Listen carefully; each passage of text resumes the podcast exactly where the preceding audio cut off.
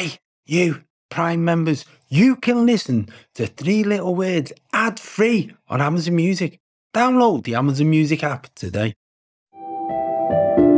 This podcast is brought to you by Quorn, the nation's favourite meat-free brand. Quorn is a great partner for this show because their products have been in our house for years, because I'm a vegetarian, so it's always in my fridge.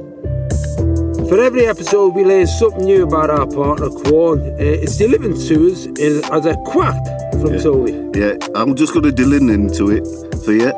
This week's quack... Is that how I say delivered? Delivered, yeah. This week's Quorn quacked is that Quorn has served more meals than any meat alternative brand ever. Over 7 billion servings. That's about one meal for every single person on this planet. That is a massive fact to have when you consider that it's now quite cool to be vegan and vegetarian, but it wasn't when I first started 35 years ago. There was hardly any brands knocking about, so that's a massive thing. You were a trend leader, weren't you? I was. In fact, it was me who changed everyone else's mind. Yeah, it's me that's delivered the quaxo, isn't it? Let's be right.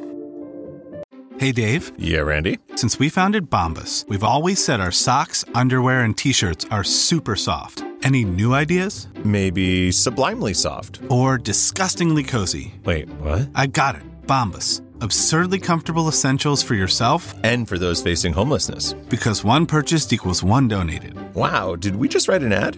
Yes. Bombas. Big comfort for everyone. Go to bombas.com/Wondery and use code Wondery for 20% off your first purchase. So if you're going vegan, vegetarian, or just cutting down on meat a bit, you'll find that Quorn is a great option because they've got so many different products, from cocktail sausages to Turkish-style kebab. There's something for everyone. Thanks for downloading this episode of Three Little Words. I'm here with Tony Pitts. Yes, I'm here. Yeah, and we've got a guest today that we're both excited to interview, aren't we, so? Yeah, and I'm excited because he's a mate of mine, so it's one of those things where I'm introducing someone. I know you know. Well, listen, they'll know because they've downloaded it and they've already seen this name. It is a wonderful writer, comedian, actor, humanitarian as well. And if anybody wants to know more about Russell and what he's up to at the moment, he's also got his own podcast, which you can find on the Luminary platform, which is a subscription platform, but he's come to us as a guest. So welcome to the show, Russell Brand. I'm so happy to see you, John, and nice to meet you and all, mate. Nice to meet you. Yeah, it's funny because during this lockdown period, we have been in touch and we keep on trying to get a dog walk in together, I suppose it reflects what's going on with everybody. We just can't get it together, can we? Because as soon as you think it's going to happen, we can't go anywhere anyway. Yeah, you got sick and all, didn't you, mate? Are you feeling all right? Yeah, no, me and Manly have massively improved, but it knocked me for six, knocked me in a way I wasn't expecting. Yeah. Really? And what it did is it made you stop, which is very interesting because we'll come on to you and what you do. It gave me a bit of time to catch up with certain things, and one of the things that I like about you that I'm sure we'll talk about is the way the trajectory of your life has been almost to reach up, to force yourself to stop at times and get off the train. Not with a debilitating virus, but a life choice. No. So listen, Russell, as you know, we've been doing this show for a while now, and the whole thing about it is that we get people to bring three words that mean something to them. Your words are very reflective of you, because I've seen your words this time. Normally, I don't see the words, but because they were sent from you to me on WhatsApp, I got to see. Yeah, then I went to Google them and went, what's that? So tell us what your first word is. Numinous. Numinous. Okay. So, numinous means a divine, spiritual, or pertaining to a numen. A numen's a spirit or a divinity associated with a place. The etymology derives from Numen, mean divine will, or more accurately, divine approval expressed by the nodding of the head. First term by Rudolf Otto in his 1917 book, The Idea of the Holy. He also used the phrase Mysterium tremendum to describe it. My description of the numinous is that sense of awe and wonder that's in all of us. And then finally, just a little quote, a fantastic quote from Hitchens. We know how to think, we know how to laugh, we know we're going to die, which gives us a lot to think about, and we need for what I would call the transcendent or the numinous, or even the ecstatic, that comes out in love and music, poetry and landscape.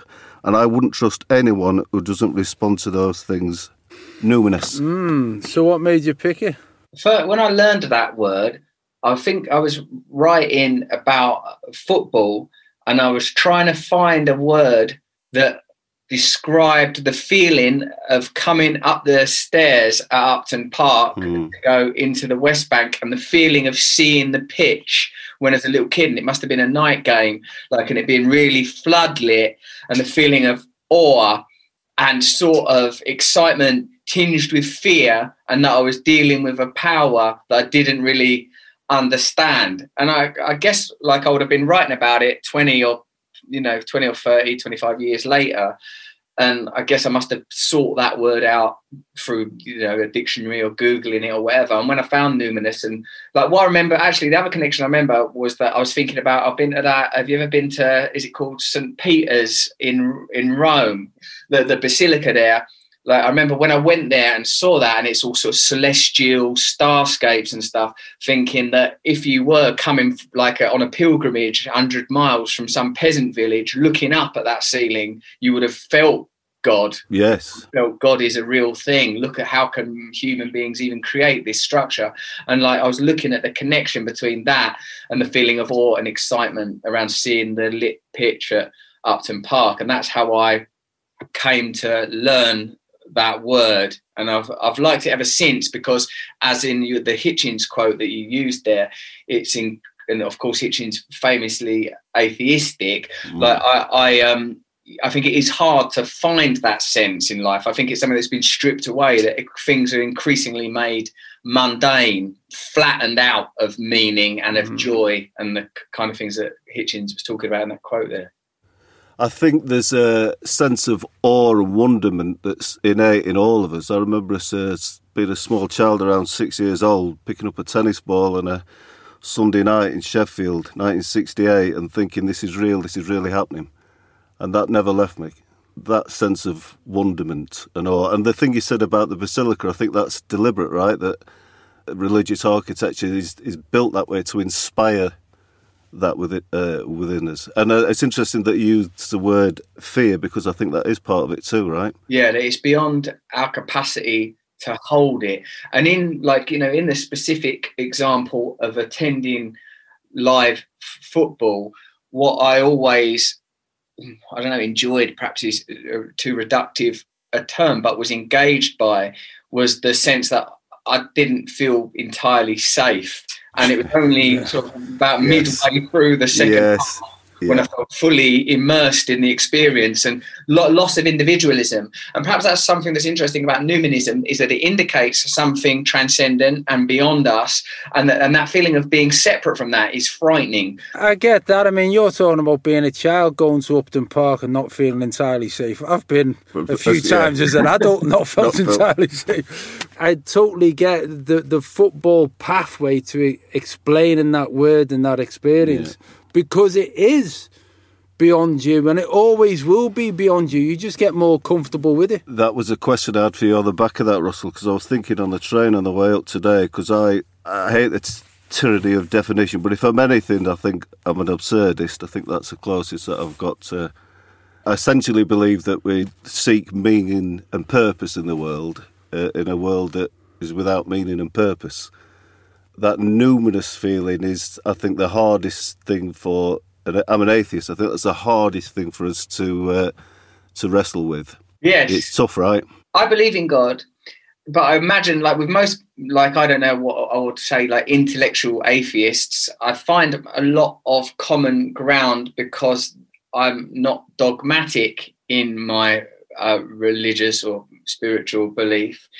It's more a relationship with navigating that feeling, the feeling of the numinous that may come about, as you described, with holding a tennis ball as a kid and thinking, oh my God, this is real. And I remember similarly being a kid and my dad was going to take me on holiday, and I was thinking while waiting to go on the holiday, like not in these exact words because I was like seven, it will be this consciousness that experiences this as yet forthcoming reality. Yes. And when I experience that reality, I will be me. It's not happening now, though, but it actually will be. And I'm sort of almost trying to plant a flag in the future so that when I arrive there, I go, oh, wow, yeah, look, it is happening now. Yeah, yeah. Trying to deal with being being conscious in an external reality, in the planes of time and space, temporality and space. How do you navigate this? And also, how do you, and I think the Numinism is the occasional breach of the unknowable in the limited rubric of our senses, an idea that there is, like, you know, there is no rational reason to believe in God. There's certainly no way of proving it, except for these occasional flashes that indicate a world beyond us. So you talked about that first experience of walking out up the steps to Upton Park and seeing it all lit up, and that was your first sense of real wonderment and first sense of awe and first relationship with this word numinous. But then you said this, and as Tony went through the etymology of it, you get to that sense of this relationship with God. And you said there that you know, you believe in God, but that's been a journey for you. Is numinous part of that journey? Was there moments where you ever sensed that same amount of awe that you sensed as a 6-year-old kid when you went, oh my God, I've got the answer. I now do believe in God. It's because, well, my own belief in God is that it's the thing that believes in God and God are the same thing. It's a place of kind of separateness. It's not about a kind of a set of moral imperatives or ethics or standards that we can appeal to, although there is that. The best way that I've sort of, I've felt it at loads of times, pretty typical times, I imagine, both of you, like, you know, when my kids have been born and the sort of sense of, like, how is this happening? I know biologically how, but like, and even anatomically, but like, how is this happening? How is this person? Who is this person? And then sort of like the moments when they just puncture your day with their beauty. And sometimes these incredibly, awfully sentimental thoughts penetrate me. Like my dog is very, very loving, my dog Bear. And once the thought occurred to me that the reason he's so loving and on the front foot when it comes to giving love is that on some essential, at like a fundamental level of his being, he knows that dogs don't live long and he needs to get all of the love. It killed me. I killed myself with my own thought. Yes. But that sense of almost the pain of joy when you go, oh my God, I am here, I am in joy. And I'll be honest with you, I would say more lately in recent years than before. I've been at moments, and I suppose it might be coming to a certain sense of mortality or people that have close to me have passed on, where I've suddenly gone, oh my God, all of this is happening, to the point where it's almost too emotional. But I found myself stood there crying, going, why am I walking the dogs crying? Yeah. It's too beautiful. It is. Yeah. Beautiful. So much and not enough all at the same time, I think. And I think from my experience of you, and particularly if people will be fans of your podcast, Under the Skin, you do talk to a lot of people about this sense of spirituality and belonging. And there's like a mental physics going on between explaining reality, explaining consciousness, explaining the dimensions that we're in, but also bedding that in the pure human emotion of being in awe, that even intellectually you can jump about conceiving your own immaterial being, which is bonkers when you think about it, because I'm sure your dog isn't licking you and going crazy because he's thinking, I've got to do this to know I'm an entity. What if he is? What if he is? Bear might be. Am I a being? Is Bear real? Is me dinner ready? Might be more pragmatic, but like a lot of the time when I'm with that animal, he just feels like he is love embodied. And I think sometimes to bolt a materialistic argument onto that seems as willful as religious zealotry. No, they're just evolved to identify you with food. Yes. That's, it's like a kind of a joylessness. I remember, I've got nothing but respect for Richard Dawkins, who doesn't. But I remember my mate Matt saying that he was like Professor Yaffle from Bagpuss. Like, no, that's nothing but an old shoe. Yes. Yes. Like he's trying to take the joy out of everything in Emily's shop window. No, it is. Yes, of course. Yeah, it's Numinous is a great face weird. It's also a face weird that sounds like it comes from Harry Potter. It's a beautiful, magical sounding word, isn't it? Russell, what's your second word? The second word is synecdoche. Synecdoche. So its meaning essentially is it's a figure of speech where a part is taken for the whole, and I think the best way to explain it would be examples. So suits means businessmen, boots can be soldiers, America means the United States of America, number 10 can mean the office of the Prime Minister, England can be the English football team. It's just a figure of speech which is the part is taken for the whole. No quotes with it because essentially it's a linguistic device. So why did you choose that word, Russell?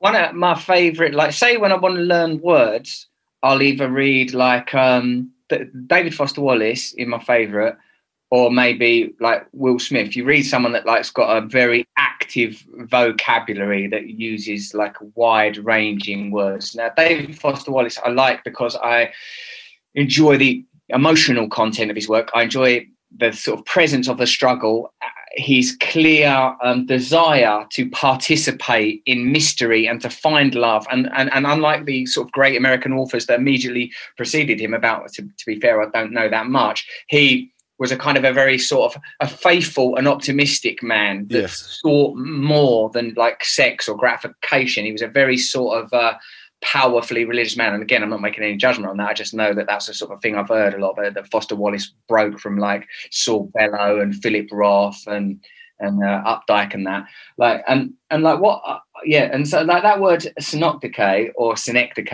it sort of depends, sort of, I guess, you know, because it's not a word that I go bandying about too much either, but the reason like that I like that as a word is because as you said in the definition, it's like you can say, you know, when we say number 10 were furious about the revelation. Yeah. Yes. Like you would literally go, what? Number 10? The number 10 is furious, is it, about the revelation? Well, number 11 told it a lie. We know that it means that number 10 Downing Street. So that we understand that. And like you said with the England example. And I think what that indicates is that you know, the limitations, precisely the limitations of language, because it can be partitioned off. One piece of it can function in a particular way. Yes. I've maintained this kind of limiting idea that there's no point reading translations, because I think, how could you? How can, if you're reading Dostoevsky or Camus, how can it possibly be what they meant if you take Russian or French? Yes. Like, how can it be that anymore? Like, you know, it's been quite a sort of a limiting thing. But is it also an indication of the propensity for people to be reductive? Yeah. To try and just, you could say cut to the chase, but you could also say cut out the detail. That's right, like that you lose nuance. Yeah, and it says something about power as well. Yes. I think, that the sort of that power can be so perfectly enshrined in just a couple of sounds, and that it forecloses contemplation or consideration. Like that so much of pageantry, so much of what we're presented distracts us from the fact that there's no particular reason why power should be deposited in the places that it is, that we could just stop participating in culture at any point. We could say, I'm not doing that anymore. I like these kind of, like, I suppose, like through his use of language, through his choice of unusual words, because like, you know, like a word as, you know, a bleak or as a synecdoche, you could, you know, I'm sure you could get through writing a novel without using it, or in my case, a 1,000-word news article. But like when you do use it, you're alluding to sort of certain, I want to say, subcutaneous truths. And I'm minded of a philosophical idea. Like it come at me maybe from the Welsh philosopher Brad Evans, and I think he sort of riffing on Foucault, that he says like that violence is inherent in all law, even in the most sort of mundial cases, like, you know, do not park here. Yes. You say, I am going to park here, then you're going to get a ticket for 60 quid. I'm not paying a ticket for 60 quid, and then you're going to get a court summons. I'm not going to court. Well, then there's going to be a knock on the door. I'm not opening the door. the door's getting smashed open, some geezers are dragging you off. Like behind all apparent, like ordinary, civilized information and structure, there is the threat of violence. Yes. Like this beautiful little term, synecdoche, it's like Foster Wallace is inviting you into a contemplative space that reveals a lot about what is unseen and what is unexamined. Your joy in knowledge and your joy in learning and your joy in particularly learning words and your use of words seems to have evolved once you stepped out of formal education.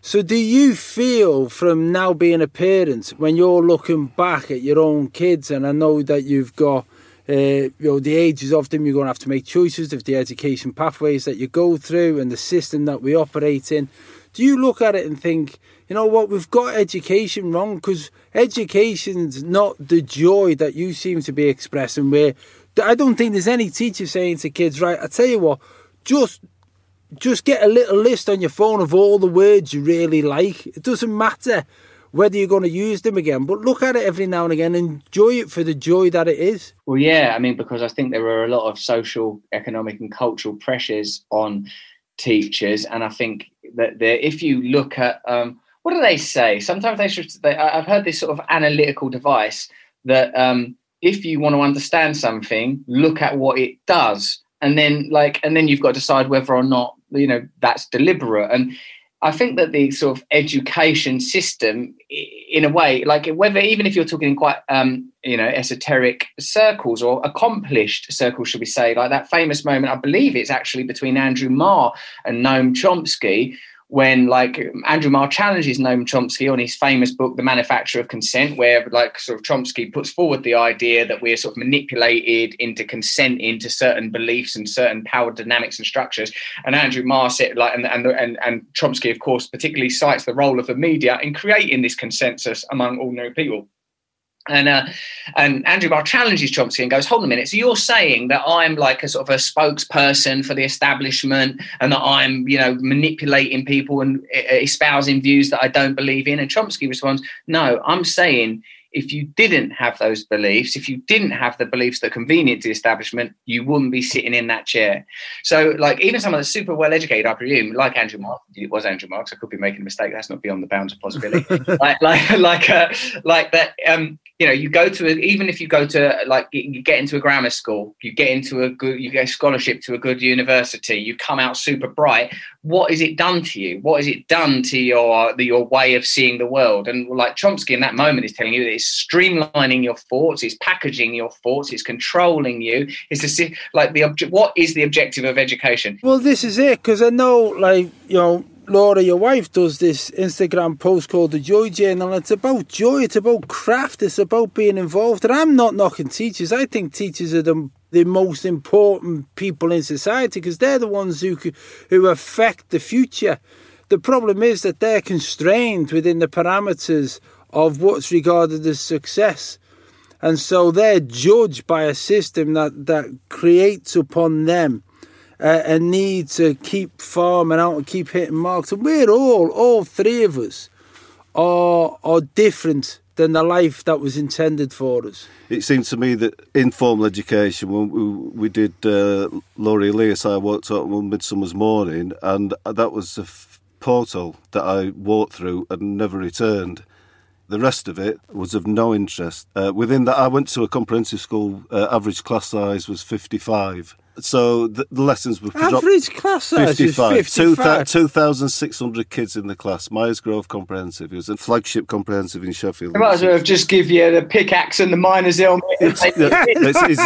Well, it was about management. It was about... The lessons were about management for the teachers. It was about managing that many kids with... How'd you do that? Well, that's... You don't, do you? But I found that when I looked down and there was a book in front of me, suddenly I wasn't in amongst... 55. Well, that's the thing. I think there'll be a new appreciation for the skill of teaching now that so many people have done homeschooling. Yeah. But when you get to 55, that's not teaching. No, it's herding. It's herding. It's essentially herding. Yeah. It's a teacher and his classroom. Some of them did have border collies. Yeah, his classroom assistants called Shep. That's right. Yeah.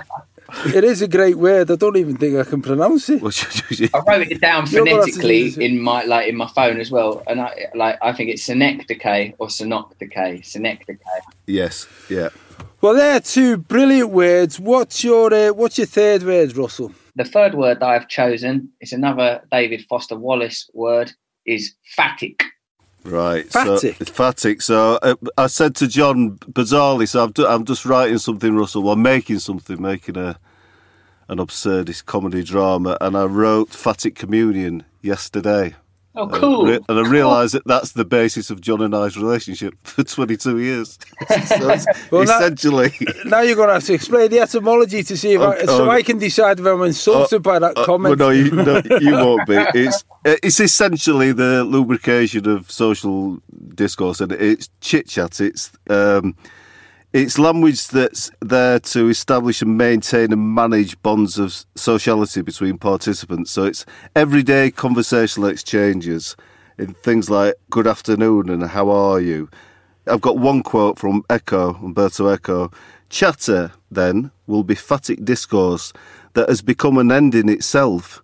But sports chatter is something more, a continuous phatic discourse that deceitfully passes itself as talk.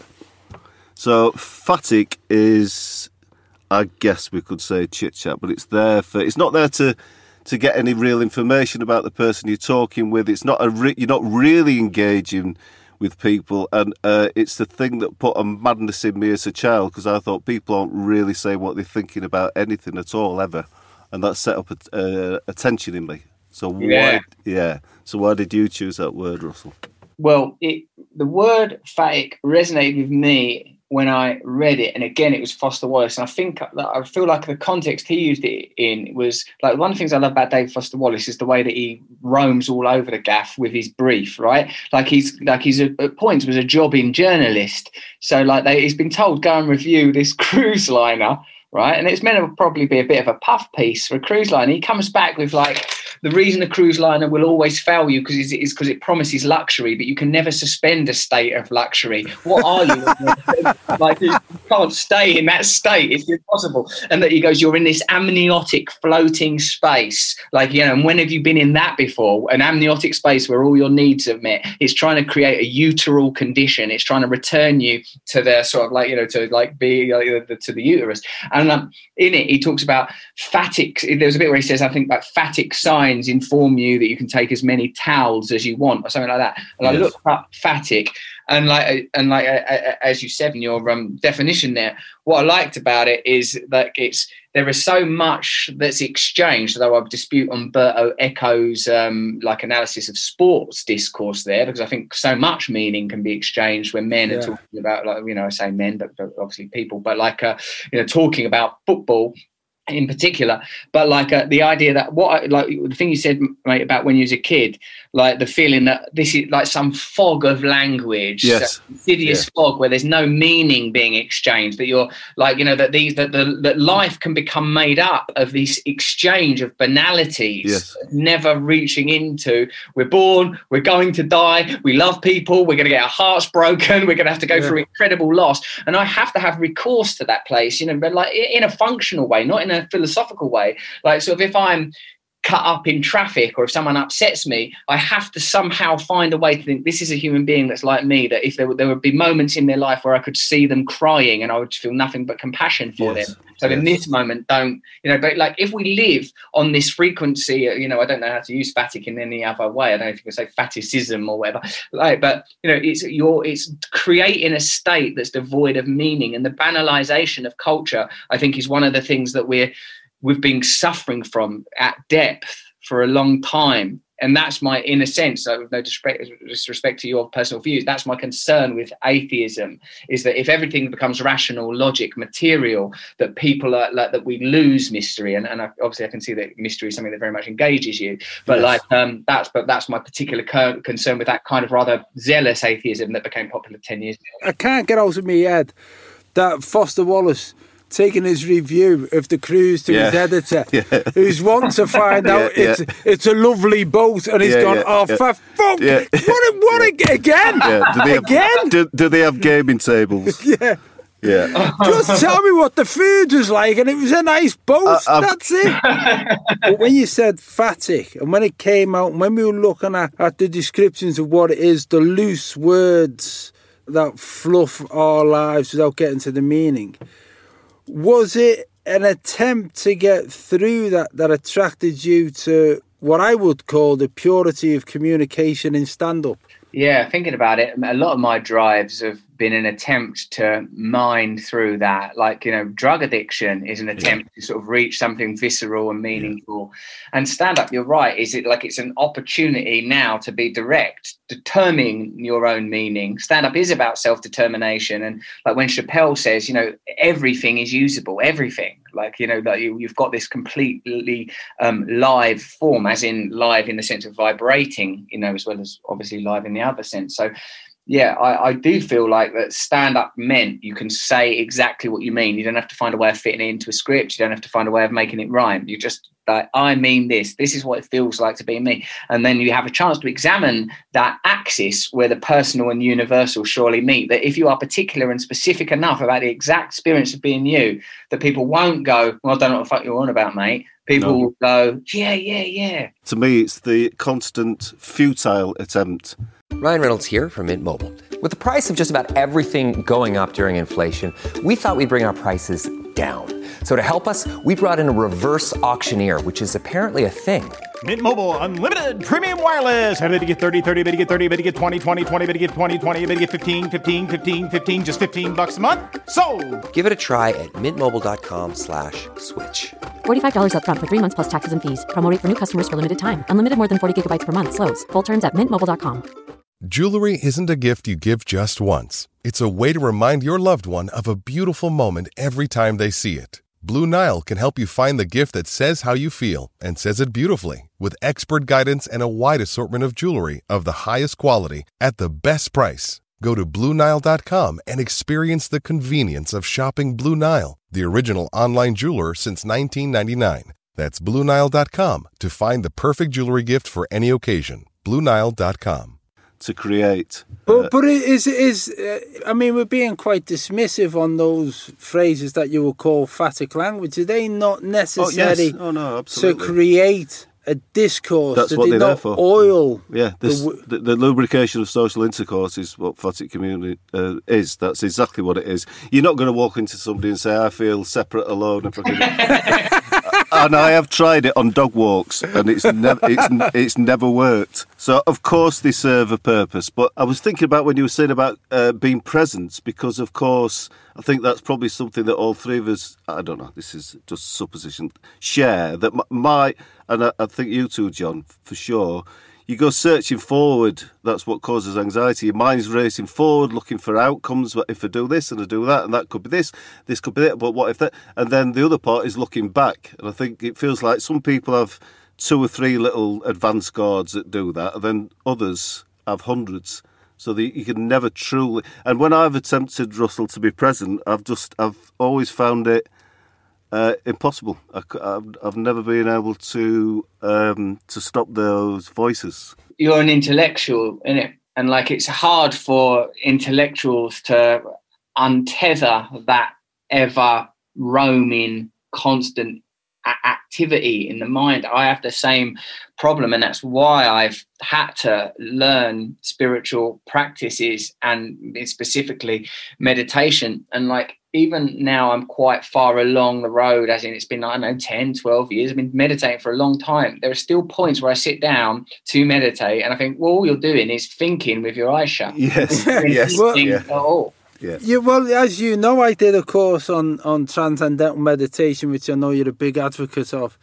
And I only did it a couple of months ago. And it's just so, the practice is gone. And I tried to do it again last week, and I just thought, that was the thing that came to my head. I'm sat here being busy with my eyes closed because I haven't yet turned my brain off. I haven't got to that point. Try boxing. Boxing's much better. Boxing's much better, I think. Than meditation. I think so, yeah. I think so. I think we might have a different view on that. It's a bit more immediate. Yeah. Well, no, because I know you did Brazilian Jiu-Jitsu, didn't you, Russell? So you've had that experience of the physicality as to... I love it. Sense it. But yeah. Yeah, the Brazilian Jiu-Jitsu, and I've never done boxing to any degree. I've like, hit a few packs or whatever. But like with a BJJ, it brings you 100% into the present. It's full of applicable metaphor in that, you know, that you have to become comfortable with the struggle. As a man in my 40s, it also is something you can do like without the sort of the strikes, you know, you don't get smacked. Yeah. You get hurt and you get choked or whatever, but also the submission process is very easy. There's a sort of a beautiful tacit agreement that as soon as you it's over, you know. Yeah. And like, there is something quite meditative about it. Now, like, even though I've said this thing about that, like, I sometimes struggle with meditation, and even this morning when I meditated, like, the reason I persevere with it is because one could argue that this kind of Phatic discourse that we are critiquing socially is occurring internally, like a banal exchange of information in my own head. Stuff I think all the time. Oh, is that going to happen? But then that will probably happen. What about that? You know, and like the way I was taught meditation is that you sit and you, the case of mantra meditation, you silently return to the mantra, and you don't beat yourself up for like, oh no, look, I'm thinking again. Just whenever you notice you're thinking, you return to the mantra. And eventually, like, you know, the thing I was taught is you only do it for 20 minutes, but I don't do that. I stay there till I have an experience of transcendence. If that means sitting there for an hour, I'll just sit there and return to that thing. And eventually your mind will stop doing that. It will stop, you know, that it will sort through the mantra like it's a box of screws or something, and it distracts it. And in the end, you realize the key point of meditation, as best as I can understand it, is the understanding that you are not those thoughts. You are the observer of those thoughts. And once you drop into that space, which can be achieved through, you know, staring at a tennis ball or boxing or love of your dog or whatever, but from meditation, you can cultivate that space and I believe grow it so that the part of myself that is dysfunctional, fraught with sort of challenges, fear, etc.,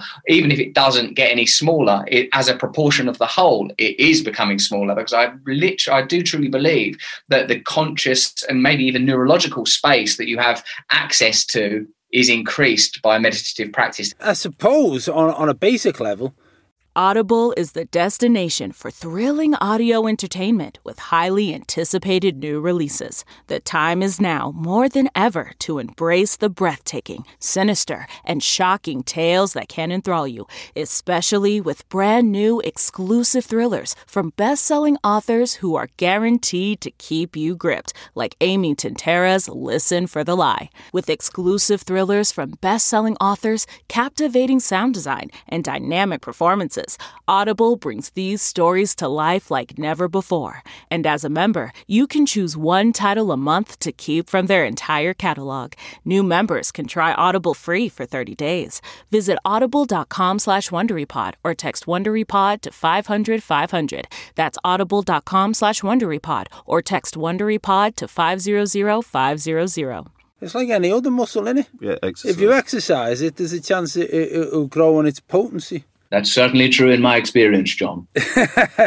Well, Russell, you've given us three brilliant words. Numinous. Go on. Numinous, the second one. Synecdoche. Yeah. Synecdoche. You've given us three brilliant words. Straight out of here. We'll edit this. We'll edit this. Numinous, Synecdoche, and Phatic. Yeah. And I've got to be honest, I loved all of them. But I like Phatic. It's not a word I've come across before, but it's an experience I've had. So I really felt with that. But at the end of every show, we always ask our guests to give us a word that they would gladly never hear again. What would yours be? I find that really hard to come up with because I like words, and even words that are like provoke a negative response in me. I agree completely. Yeah. Don't like. Dislike them. There are some little like phrases that I've like got, like say for example like pick your brains or things like that. Things that like are a bit too sort of ugly when you think of more of a bone to pick with you, like things that make like are a bit too sort of evocative. Well, I am utterly convinced that I have sent you a message saying, Russell, I need to pick your brains on something. So this started off a really promising engagement. That was a little bit awkward. We'll put our heads together and sort it out. I can see you picking up your phone and going, oh, fucking, he's full of Phatic shite again. See what he says to me. I love you. I'm thinking of leaving now. Come on. Listen, Russell, I know you've got to go. I really appreciate you doing this. For as much as anything, I just love... You're one of the few people, and I can honestly say that time spent with you is always better than time not spent with you. And that's not an easy thing to say. And you know that for a lot of reasons on a lot of levels. So, you know I love you. So thank you for doing this. And, it was a joy, an absolute joy, Russell. It was great seeing somebody duel with Tony over words. I love that. I would have seen it as a waltz myself. Oh, yeah, no, I didn't come in to fight. I came to dance. Nobody wins when we fight. No, I came to dance with you. I loved it. Cheers, guys. Thank you. I'll talk to you later. See you later. Lots of love, Tony. Ta-ra. Well, that was another one of those occasions where one of us has introduced one of our friends to the other one, I think. Yeah, but... You'd be better mates than I would.